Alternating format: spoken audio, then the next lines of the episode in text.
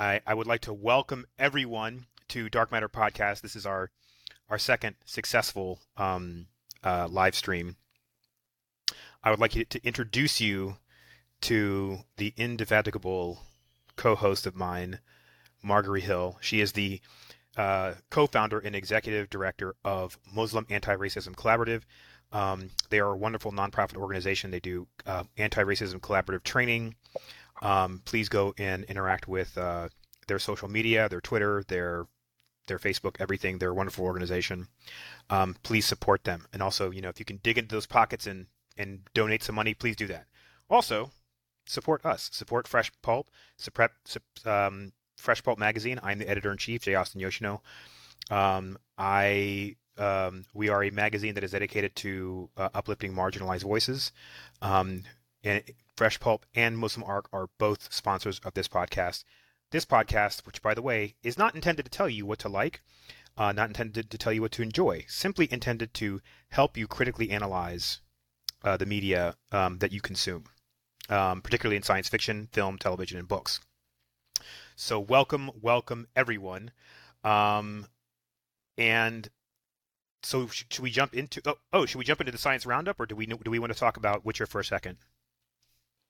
Science roundup. Okay. Let's get grounded. So I got like two articles that I wanted to talk about, and the first one is there's another company that is that has begun produ- producing meat. They're basically cloning meat, but they're producing meat um, not from animals. They're using they're producing meat from the cells of animals, and I wanted to lay that out there because um, it is one of those things that has long term environmental impact. Um, so I wanted to get your thoughts on it quickly. Yeah, I mean it's it's a little bit mixed, right? It's um uh I mean, is that kosher? You know, so so I definitely want to talk with uh, some of my uh you know, some of the folks of faith who who believe like how meat should be slaughtered and um, you know, is it halal? Um, what is what is the type of energy costs, right, of producing things in a lab? And and so I think there's a lot of secondary costs costs to um, meat creation. like so it just seems right seems like a lot going on. Um, and um, and like that focus for meat production seems to me a little bit misguided um, sure. Given the possible like energy costs of that um, when when there's a lot of other factors that are influencing the like the environmental costs of food food production right um, so i get like of trying to reduce animal cruelty um, and but it's it's just I have a lot of questions around the lab costs and energy costs. So it's it's it's um yeah, and even just like how do you get that um I mean just like the body is just very complex, right? And and which it can involve like movement and and the muscle memory. So I'm like what type of things are they doing to get that that good texture? Right. You know, of a of a um you know, like a of a not just filet mignon, but like if you're thinking like a prime rib, you know, like what what part of the meat are we talking about? Yes. The the actual flavor, like you know, and, and as a as a omnivore, you know, like I'm an opportunistic eater. I have some animals that I won't eat. Um, right. But it just seems like they're gonna have to do do a lot to try to make that meat taste like you know, like when you can cook something on the bone um, which actually has a certain flavor or the amount of fat that's produced and and so so it's like how do you take those stem cells and stimulate those cuts of meat right that actually taste you know like that that give it that that good flavor you know because it's it's the mixture of the the fat and the protein you know it, it's just a lot more complex yes. so I mean, and if we're doing that, like, I mean, are we going to start? I mean, I guess we should start cloning body parts and, and fixing things, you know? Like, I don't know. Like, it's just, I do, I do and making sure that's accessible to, to poor people. that's I do, just like I do have other people thoughts on who that. don't have the means. Yeah, mm-hmm. I mean, I do have other thoughts on that. I mean, I, I, I agree with you, and I'm going to make my com- comments on this one pretty brief. Um, but I do, I don't view it. I'm always skeptical when corporations, uh, particularly large corporations, invest in and have developments like this, because they, even though they sell it as, you know, we can eliminate the need for for mass meat production and and therefore we can reduce climate change because meat consumption does is responsible for a huge amount of of global warming, of climate change, um, of carbon emissions, I should say. But very frequently, I mean, if you look at like um, like a lot of other technologies that have been implemented to abate climate change, corporations have only ever used that to increase the amount that they can actually pollute. And I think when mm. you look at meat um, consumption, if you can consume it more ethically, there's a long-term implication for that. But also the other long-term benefits are also kind of a ways off. Like it'll take a really long time before you get to a point where, um, where you are actually mitigating that. And also, you know, developing nations don't have access to that technology, and because of that, they have to continue to to be polluters. I mean, we're we aren't just driving our own carbon emissions; we're driving the carbon emissions of the developing world. So I think that that that even though it's an interesting development, I'm not particularly optimistic about it yet. So, so having said that, um, I would like to move on to the second story. There's two stories, but they're really just one story, which is there's this interesting story about how ticks ticks may find human beings because of their static electricity that we emit. Um, and I find that interesting, but I wanted to mention that in terms of of climate change once again, because there's a, a woman in Japan who was recently who recently died from the Oz uh, virus, which is a tick-borne illness. And I think one of the things that we tend to ignore when it comes to climate change isn't just the fact that we're going to be in perpetual spring or summer. People love that idea, but it's a deeply, deeply jarring idea. There's also like the Lone Star tick, which is spreading across the South in the United States, which has this, which carries this infection that if you get it, makes you allergic to meat, makes you allergic to, to cons- protein consumption. and so what's happening is that as the temperatures, the average temperatures rise, is the proliferation of ticks is increasing. So you're not going to just see sea levels rise and that sort of thing, you're going to see tick-borne illnesses increase like a, a thousandfold over the next 50 years. And I think that we need to be more aware of that. Thoughts? Okay, now now you really have added another thing that makes me not want to go outdoors. But I mean, yeah, like this one, it makes you allergic to red meat, which yeah, You I mean, thanks love red meat. Southwest, Southwest Western ticks. But I mean, yeah, there there's the the effects of climate change. Um, it's yeah, like it's not just about the the heat, but the types of Yeah. of um and you know, like whether it's it's fungus, you know, so that's what we got from The Last of Us, right? It was like the fungus growing because like that little percentage temperature change, it is um you know, there's going to be a lot of things. And also, the climate change will be those waves of like going from like really hot to cold snaps that are just very dangerous, which we saw in Texas. So, um, and just extreme weather. So, yeah, like it's it's impact and climate change is definitely going to impact those who are um, poor. The, you know, most of the cities that we have globally um they're they have slums you know and these are people that don't have like the basic necessities and high like hygiene so we're just going to see a lot of poor people really getting affected ignore that cat in the back No worries. I, I I have a lot going on back here too, and I, I need to like I need to like get this media thing under control. So one of the other things that I found interesting, really quickly, I just wanted to append a, a brief thought to that is ticks are a magnificent method through which zoonotic viruses can be transmitted to people. And people are ignoring that. Like you thought it was was hard to get COVID or or H H1N, you know, N1 or whatever from pigs.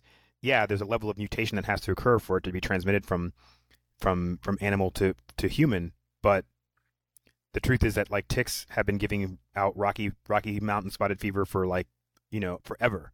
And so I feel like you're also going to see an increase in that. You're going to see an increase in the transmission of zoonotic viruses through, you know, that, that become tick-borne. Like tick bites animal, tick bites human. I think it's going to accelerate because it's, it's going to take less than just proximity. Now you're actually being bitten by the same animals, and, and even mosquito. Mosquito proliferation will, will cause the same thing. Anyway, So that's my those are my brief thoughts on it. Thank you for your thoughts on it. That's our science roundup. Um, and we are going on to Black Mirror episode 3, episode 4. I got a lot to say about it. You know I do cuz you mm. got my notes. Um, but I want to give you an opportunity to I want to I want you to I, I guess I want to do the beats. All right. So we're going to talk about Beyond the Sea, right? The first episode of, of that we're going to review, episode three, which is about two astronauts who are on a a long range deep space mission, and they have android bodies at home that they can network into distant, you know, from from however far they are from Earth, and they can basically, for the most part, live their lives as themselves until the ship needs some kind of maintenance or needs to be repaired or something. So this is starring Aaron Paul from uh, from the um, not the Walking Dead. I was going to say from Breaking Bad and Josh Hartnett. Everybody knows who Josh Hartnett is. They play the two astronauts. Um, uh, is it Kate Mara? Kate Mara plays the wife. Um, and basically they're they they're in the ship. Um, but at, you know they then they show them, you know, with their lives on Earth, and you know, uh, Aaron Paul lives in kind of a rural area. He's got like a little farm. He's got a wife. He's got a kid. Josh Hartnett lives more in like the suburbs slash city area, and you know, he's he plays kind of like the typical character that he plays, which is this sort of smooth and you know refined kind of you know Lothario type. But there's also this kind of apparently this sort of social resistance to the idea of androids living as humans. And so one night while Josh Hartnett is is asleep, because they actually sleep. They they live their whole lives as these androids, except when they're on the spaceship. So one night they're awakened. He's awakened by intruders, and these sort of Charles Manson type cult people have broken into his house, and they mutilate his android and kill his family. So in a very gruesome way, and he's his real consciousness and body are back on the ship. So they experience this, they see it, he sees it, and it just devastates him. Right? I mean, naturally his whole family is now gone, but he's millions and millions of, of miles away from Earth. He can't get back to Earth. So Aaron Paul, who you know sees, you know, he finds out about it from from NASA, et cetera, from his wife, and basically after a while of Josh Hartnett kind of being a mess and letting his beard grow, and he's on the spaceship, and he he has, in addition to to um to not having his family anymore, he now no longer has any outlet by which to grieve. He he doesn't he can't be an android on Earth and like grieve and like be out in the sun and like go to a you know go to a funeral. He has to basically be in this giant floating prison while he's mourning his wife. So Aaron Paul feels sorry for him and lets says, "Hey," tells his you know asks his wife, consults with her, and they basically decide to let Josh Hartnett use his android. So he logs in as Aaron Paul on Earth, even though he's Josh Hartnett on the spaceship. And basically, um, he starts to kind of come on to Aaron Paul's wife, and Aaron Paul's like, wife is like, you know, Kate Mara. She's like, no, I- I'm married, and you know, you know, my husband was very generous with you, and blah blah blah blah. But he he's an artist also, Josh Hartnett. So he's like painting a mural of their house, and he uses that as kind of an excuse to basically, you know, be on Earth and use Aaron Paul's body, and then you know, kind of you know, and, and at first you kind of think that maybe Kate Mara is sort of receptive to it, but there's a shocker. She's like, no, I'm not into you at all. Like, I'm married. Anyway, the result is that, you know, basically, initially Aaron Paul's like, no, it's no big deal. Like, he's just, you know, sad, lonely, whatever. But then as Aaron Paul's like, you know what? No, I'm not going to let you use my body anymore because you're being really weird with my wife and stuff. And so, you know, Josh Hartnett is like, hey, can I go back to Earth one last time to just say goodbye to your wife because she was really nice to me and really important to me, whatever. He's like, sure. So Josh Hartnett goes back and basically murders his whole family, and I and I'm I'm that's a nervous laugh, not a giddy laugh. Mm. Anyway, and comes back. Aaron Paul is like, "What did you do?" Goes and logs into his body. Show you know goes to Earth, sees that his family is dead, and like flips out. Comes back onto the ship, you know, like logs back out, and Josh Hartnett is like, here, have a seat. And like that's where the story pretty much ended. So it, it was a good story. Um, I mean, I, I had my issues with it, but do you have any comments that you'd like to offer?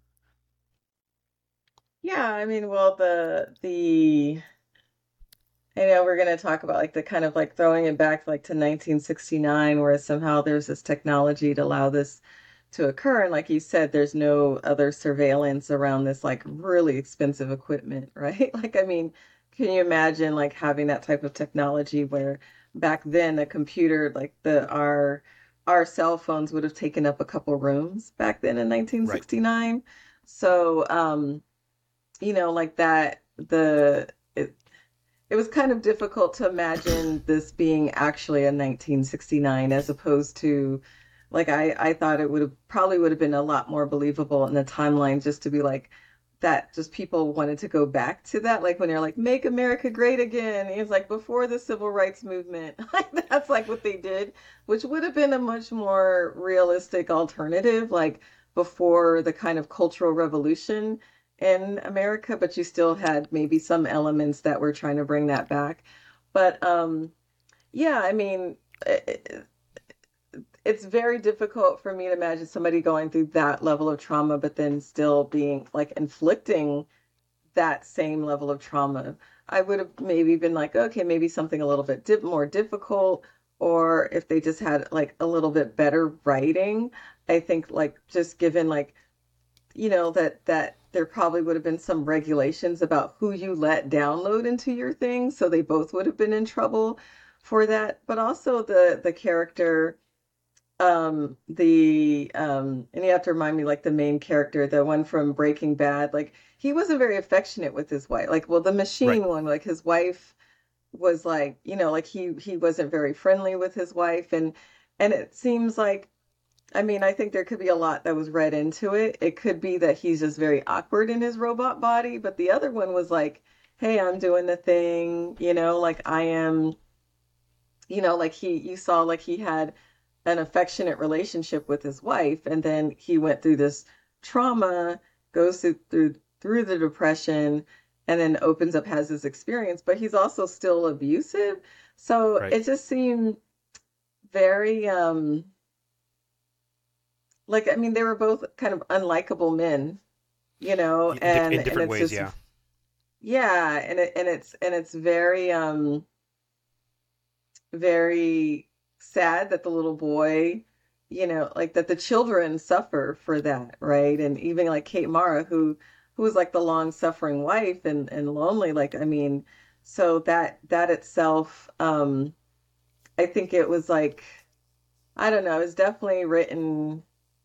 I'm I'm not saying it's like written for the male gaze, but just like from that perspective and and that um but maybe that's just like a commentary on like how we view the world but sure. it's it's still i mean it, it left me feeling like okay so then what happens?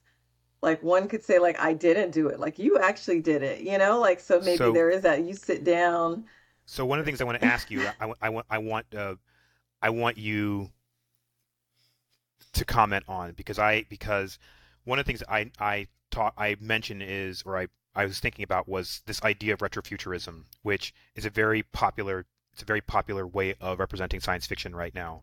And there are elements of it that I feel are, are lazy, like the absence of cell phones. Like it's like, hey, if we if we just use retrofuturism and go back to any time period we want, we can selectively choose technologies, but we can say, hey, quantum tunneling exists where you can have an android body, but cell phones don't.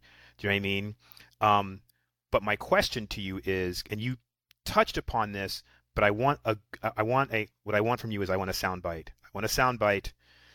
Um, I want to I I think that retrofuturism can be and sometimes is used to erase the social progress that black and brown people and LGBTQ people have made in narratives. It's maybe not intentionally, but certainly it is used to that effect, or that's the result. Can you can you can you expand upon that a little bit? Yeah, when retrofuturism, especially when it's done by white writers, white producers, they're imagining a very white past, a social order. So it is very make America great again with this cool technology. It is very dangerous in asserting that this is a natural order, given that if you had that technology, would you still have all these oppressive systems? It is a way to be exclusive still by bringing us back to still times where Jim Crow is still in full effect. um, where there is no integration, where there's still redlining. So it is imag- it just keeps imagining the same social order, but it's more intense. I, I agree with that, and I, that's I, I'm so glad you said that. Um, because on top of that, and again, one of the one of the goals of, of Fresh Pulp magazine is um, is getting people of, of color and other marginalized communities to imagine a future, but not just any future, a plausible future. Do you know what I mean? In other words, it's not so fantastical that it's something that would just never happen, right? So, um, so what I'm saying is that, and, and let me be clear about what retrofuturism is. Retrofuturism is basically um, taking an imagined future from a pre- previous era and superimposing it on a future time. So you have things like quantum tunneling, but you also have 66 Rambler station wagons, right? So, um, so, but my issue with like you summed up the the the the, diversity element and the the racial equity element very succinctly. What I want to add to it is from a, a, literary, a literary and sort of artistic perspective, which is it's being overused because we are failing to imagine those futures. Like we've hit a wall, and if you look at most of the media today, like um, the element of um, like like the show we talked about, The Dark and and Silo, right? Those shows have been done. Like that's and it's a concept that was appearing in in like the Twilight Zone back in the 80s and 90s. So in this instance, I'm saying we are still mining the past to imagine a future. And what we have to start doing is we have to start imagining a future all on our own without any help from golden era writers, right? So um, that's kind of my take on it. I also wanted to mention that this idea that, especially given the social resistance, because if you if the thing that, that struck me number one is the fact that, that there appears to be not only a fascination but also kind of a bigotry towards androids, right? Which further erases the bigotry that probably people of color experienced at that time because you didn't see any black people in that show. There were no black people in that show at all, right? In that particular episode. And so they're taking the bigotry towards androids and they're using it as a surrogate for bigotry towards black and brown people, right? They're they're they're sort of transposing the two. And what that does is it I think it dilutes a larger narrative. Like they could have made one of the people black, right? And that way the point would have been would could have been made. But finally on that point, why was there no security around the actual families given the bigotry that they experience, the androids experience? It's like Charlie Manson and his weird hippies can just break into your house and kill your family, even though you're probably a military officer and obviously you're on a very important mission. Yeah, the the technology that they had was so expensive. I cannot imagine that there wouldn't be a detail around that. Um, the other thing that I find that is kind of lazy about it and is that if you have that type of technology, what else would be transformed? And that's what's missing in that. Like, I mean, you could still have some of the the same aesthetics, right? Um, but it's like that there should be still elements like stream through that, you know, like threaded through the scenery or ways that people could communicate and understand. And and it's just like, well, let's just throw this one thing in here and this one shift and everything else would still be the same. That to me is um it's it just shows like kind of like the lack of imagination yes. and it's it's some shortcuts. I and agree. you know, I mean and that's fine for what they're trying to do, but it's like, I mean, for if somebody's trying to build a whole novel or a whole series where they just find that one thing that changes, I think that is kind of lazy. And given that this is supposed to be like a whole timeline universe that they have, like people have been on YouTube like to say like this is the time like this is its own universe. I just find that's when it just really fell apart for me like because I was just like, you know, I don't quite believe that they could have just such sophisticated technology then in 1969 to be out there in space and then all this this stuff happening which yes. could bring us into the next episode where i was just like what? You know? So i mean it was good but then there's another part where i was just like wait where is i feel like this this season is about horror.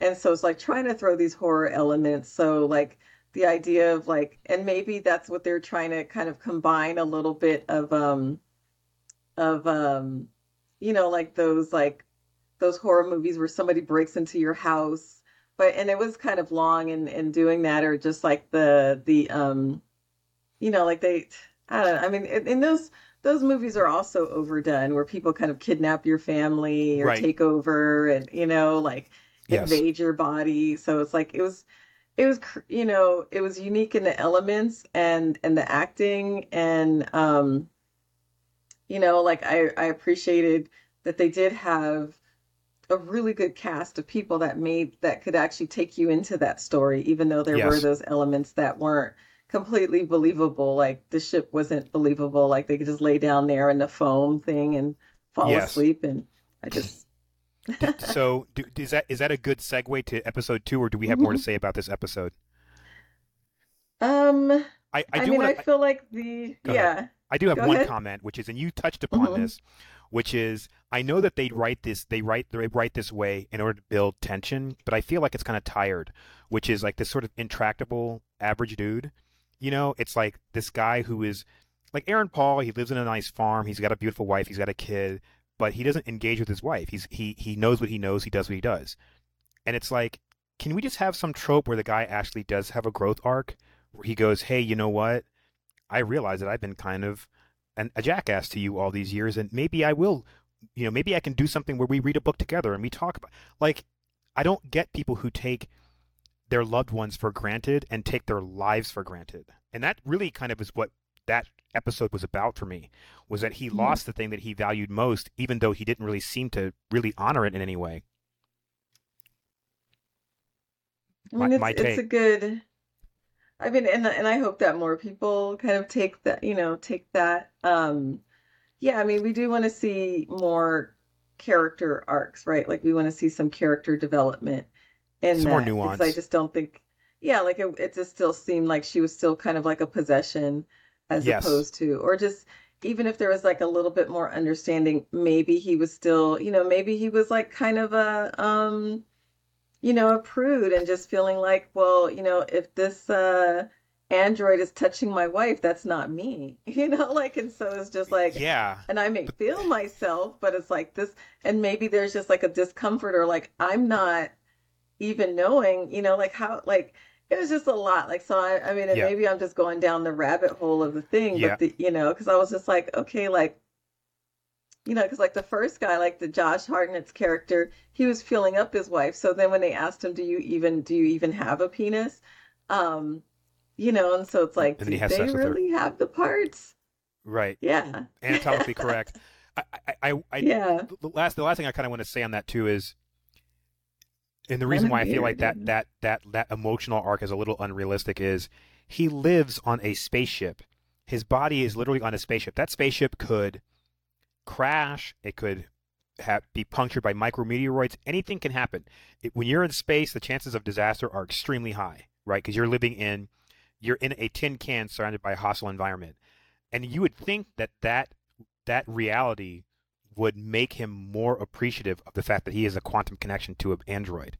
That he would be like, you know what, I could die at any minute. Any minute, I could, my body could die in space. Let me make love to my wife, go for a walk in the woods, play ball with my son, read a science fiction book with her. I thought it was weird that they didn't do that. That that like I just think that there are so many places he could have gone with that. So, so yeah. It was it was definitely kind of weird. Yeah, so I have a lot So- of questions about that. We will explore those questions together. So the, Mhm. the next one is is Mazey Day. That's the name of the next um, episode, and it stars, um, it stars. You know who I, you know, Zazie Beetz, my homegirl, right? I love Mhm. to I love to see her cast and stuff. Um, th- you know, there wasn't. I, I'm not going to lie to you. I, I guess I'm going to give I'm going to give the beats, and we'll and we'll then we'll talk about it. So, um, Zazie Beetz plays a basically a, a paparazzo, paparazzo, paparazzo. I don't know if it's feminine, paparazzo. She plays a, a a photographer who basically hounds celebrities, a paparazzo, and she basically decides to quit because she's like, this sucks, you know, and she decides to go work, start working as a as a barista, and she has a roommate, which is really not relevant to the story, but except the fact that he occasionally demands money from her for her rent. And after like I don't know, like a year or two or something, she decides to. She, she actually is just fine being a barista, but one of her friends who is still a paparazzo contacts her because there is um this uh this one celebrity who pop singer or whatever who has disappeared actress has disappeared and she's been in kind of seclusion um and that particular celebrity was in seclusion i think in europe somewhere got really high one day decided to drive and ran over a dude and then she just vanished from the radar and so everybody's like wondering where she is so her friend has kind of a lead on her. Uh, oh, she runs over a guy and at night gets out of the car to go check on the guy and gets attacked. I'm sorry, that part was really important. She gets attacked by a creature. So, but she just she disappears. Zazie Beetz. flashback to her. Her friend shows up and is like, "Hey, I have a lead on this, and somebody will pay twenty thousand dollars for a picture of her. Can you help me?" And apparently, Zazie Beetz is like really good at tracking people down, and so she gets a lead. She follows it. She finds out that the girl's at this particular place. She decides to try and follow the the woman. The woman appears to be the actress appears to be taken in by some kind of cult or like religious whatever. Like, can you help me? Whatever. And they like chain her to a bed in this like dungeon or his room. And Zazie Beetz is like kind of gets whiff of her being transported around with these cult members and decides to follow them. They they find out that she's following them. They pop her tires. She calls her friend. They get on a motorcycle they go up to the house, this house on this giant like preserve, you know, property, and they break into the property. They dig a hole under the fence. They go in. They break into the room where she's being held. I know I'm stepping over a bunch of stuff, but the story was really kind of paper thin for me. And then they break into the room. Two of you know, two she and two of her paparazzo friends break into this room, and they find the celebrity, and she's chained to a bed, and they unchain her, and then the girl turns into a freaking werewolf and starts killing everybody. And Zazie Beetz and, the, and her friend, like she, he kills one of the paparazzo instantly. They run out. The werewolf starts chasing them. They get to this diner that she had stopped at previously because I completely blew by that. Sorry. While they're in the diner, I forget what happens, but there's a gun involved. Was there like a robbery or something? And then. No, there was a cop that, but he just wasn't Sorry. fast enough. Yeah. Right. Sorry, I knew there was a gun involved, and I was like, "That this is how forgettable the episode." It's like, literally, I I watched the episode and I was like, "Zazie Beetz," and then like I woke up and it was like over. Anyway, and so yeah, so there's a cop and she runs into the diner and she's like, "Oh my god, you got to help us!" Blah blah blah blah, and he's like, "What are you talking about?" And then all of a sudden, the you know, the werewolf comes into the diner, kills everybody. The cop is like, "What the hell?" Cop dies, and then Zazie Beetz grabs the gun because the cop is like has the gun out, but he drops it, and she shoots the werewolf, which was crazy and then the werewolf turns back to celebrity and and then Zazie Beetz takes picture of her, right? It should be noted that when they found her in the little in the room where they were keeping her prisoner or keeping her chained up, like the two other guys were just snapping photos, click, click, click, click, click, click, click, click, over and over again. And I was like, what is wrong with these people? Then I realized that was kind of the point. So as this celebrity's dying on the ground after Zazie Beetz shoots her, Zazie Beetz takes her camera out and starts taking pictures of her. And I was like, if you want to add something to those beats, feel free to. I know I stepped all over it, but I didn't really like the story that much.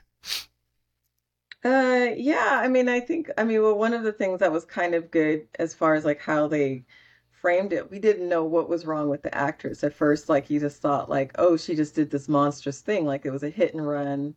And, you know, she got out, checked, and then took off um, which I mean, we all know of hit and run stories and they're pretty horrific. So it's like this actress seemed to be going through some psychological break.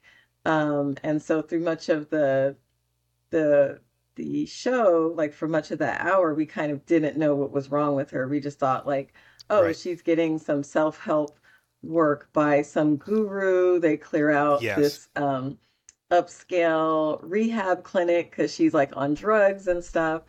And that's what they want to get. But really, it's she's a werewolf. and I said that right. was like, that was the, that was the Black Mirror twist. And, um, you know, there's no science to it, right? There's no science to the kind of what is a werewolf? Like, why would she be this way or adding a certain spin on that?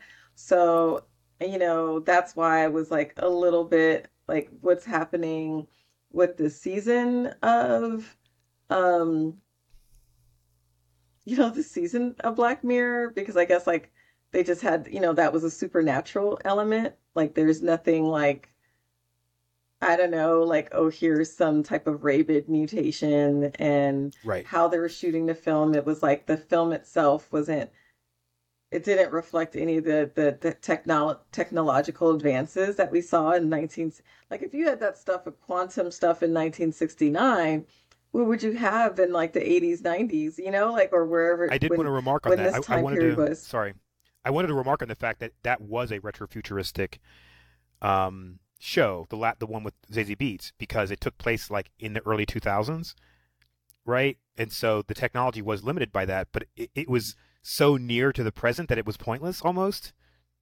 You know what I mean? Mhm. Like I was like, why did they do that? Like, okay, so she's driving a she's driving a, a 2002 Cherokee. Like, that's it. You know what I mean? Anyway, sorry, go on. Yeah, like there, but but still, like if they were still in that that world where technology would change things, it was just like, no, this is just a world where where there's a werewolf, you know, like you can you can get it. So I felt it was a little bit out of that kind of logic, but um, you know, the the writers were trying to make some commentary, which kind of actually kind of reminds me, like speaking of paparazzi, right? Like you have Britney Spears, whose life has been hounded by paparazzi, and then but recently, like she just went up to a basketball player, like, and his security guard like smacked her in the face, and I'm just like, whoa, so. That's just very relevant. So, Black Twitter, Olive Twitter, like gay Twitter, Black Twitter is united to be very upset about this offense against Britney Spears, who oh, is, Oh yeah, she's been through you know, like paparazzi did a lot of harm to her, That's just like the yes, media machine. Yeah. yes. So it just it- it in did fact, it kind of would- that- reflect that. the Mhm. guardianship that her father had over her for years was entirely enabled by the paparazzi culture. Like he would not have been Mhm. able to have taken conservatorship over her estate if the paparazzi hadn't painted her as this sort of unhinged, you know. And it's like every every every chance that she she took to try and I don't want to say exonerate herself, but to to make herself look sane, they just inverted it and made her look even more crazy. And it's like, dude, just leave the girl alone. So yeah, I I I did want to say, by the way, as a horror fan, excuse me, because everybody mixes this up on television. Silver bullets, okay? If you don't have silver bullets, that gun is not going to be worth a damn to you. I don't care how many shots you fire. That that werewolf is going to laugh at you. Second thing, silver bullets is werewolves, not vampires, based on the the the accepted currently accepted canon mythos. Silver bullets do not affect vampires at all. Silver does not affect vampires at all, unless it's a cross.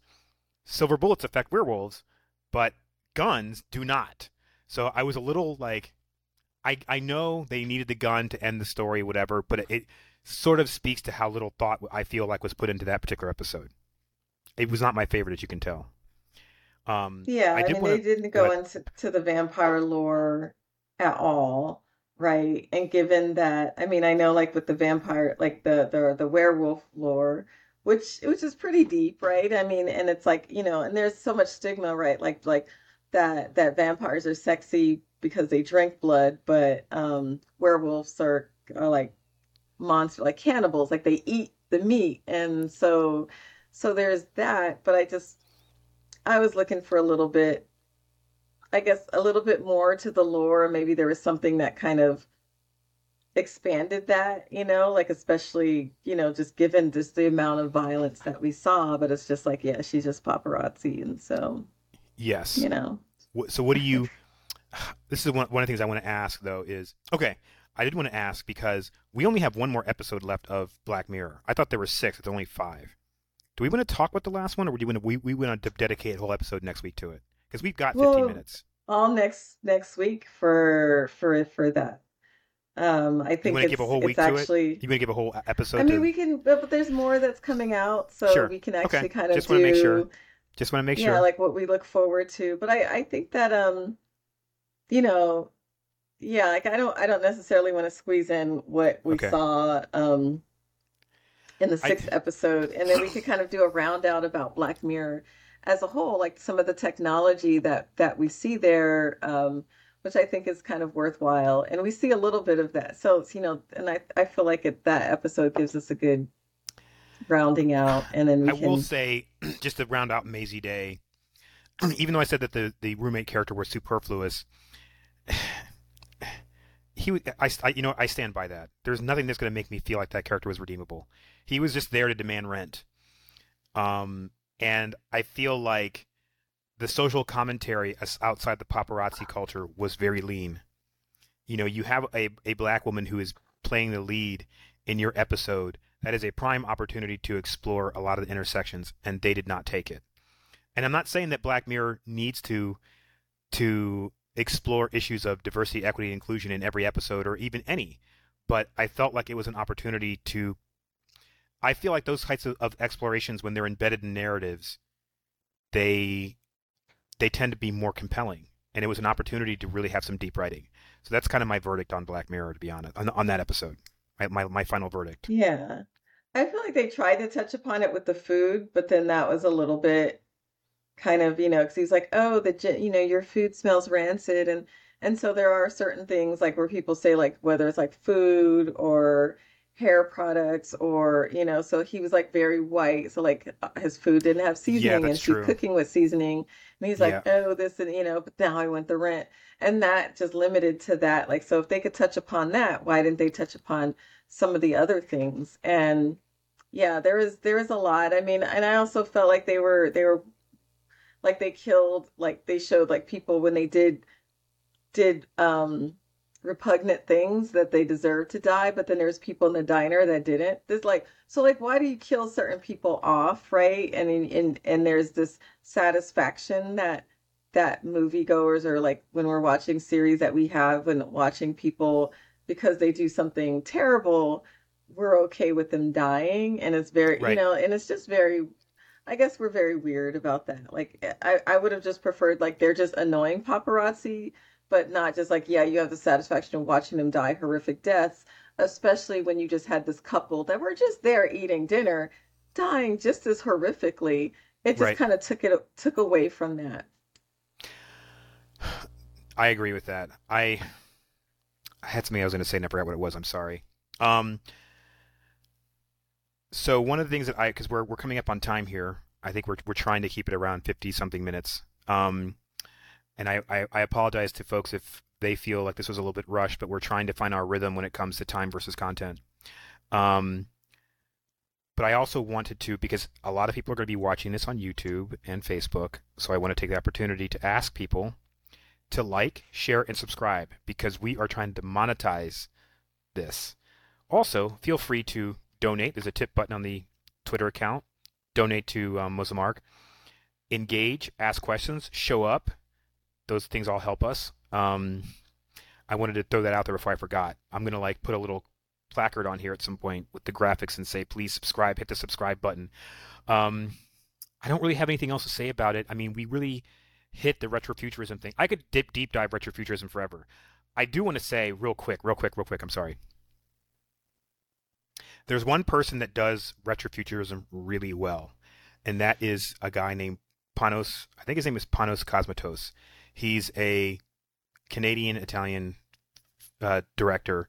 Um, is it Cosmatos? And his father, I believe, George Cosmatos, was a famous director. He directed like Rambo, like back in the '80s. This guy is like he's made one movie called Beyond the Black Rainbow, and he did one series of Cabinet of Curiosities, Guillermo del Toro's uh, anthology show. He does the retrofuturism thing really well, um, and I suggest that people look up they're wild. Beyond the Black Rainbow will break your brain. But the um the viewing, which is which is what it's called in Cabinet of Curiosities, is very cool.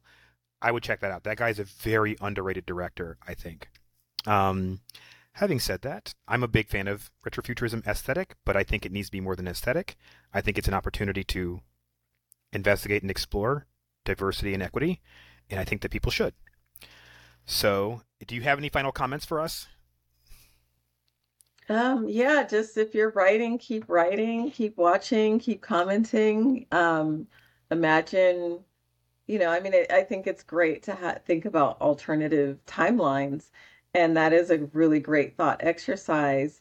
But it's like if you're going to imagine alternative um, histories, be consistent. I mean, it is one of those most difficult things, and and you have to kind of be consistent of thinking about the sociological effects of that technology. And I think as, you know, as a historian that looks at change over time, like that's the thing that kind of annoys me. But I think that it can really be very, it's a very good exercise in thinking about our world today and helping us um, imagine, like, just not accepting the world as it is, because it could have been any type of way based on any type of intervention.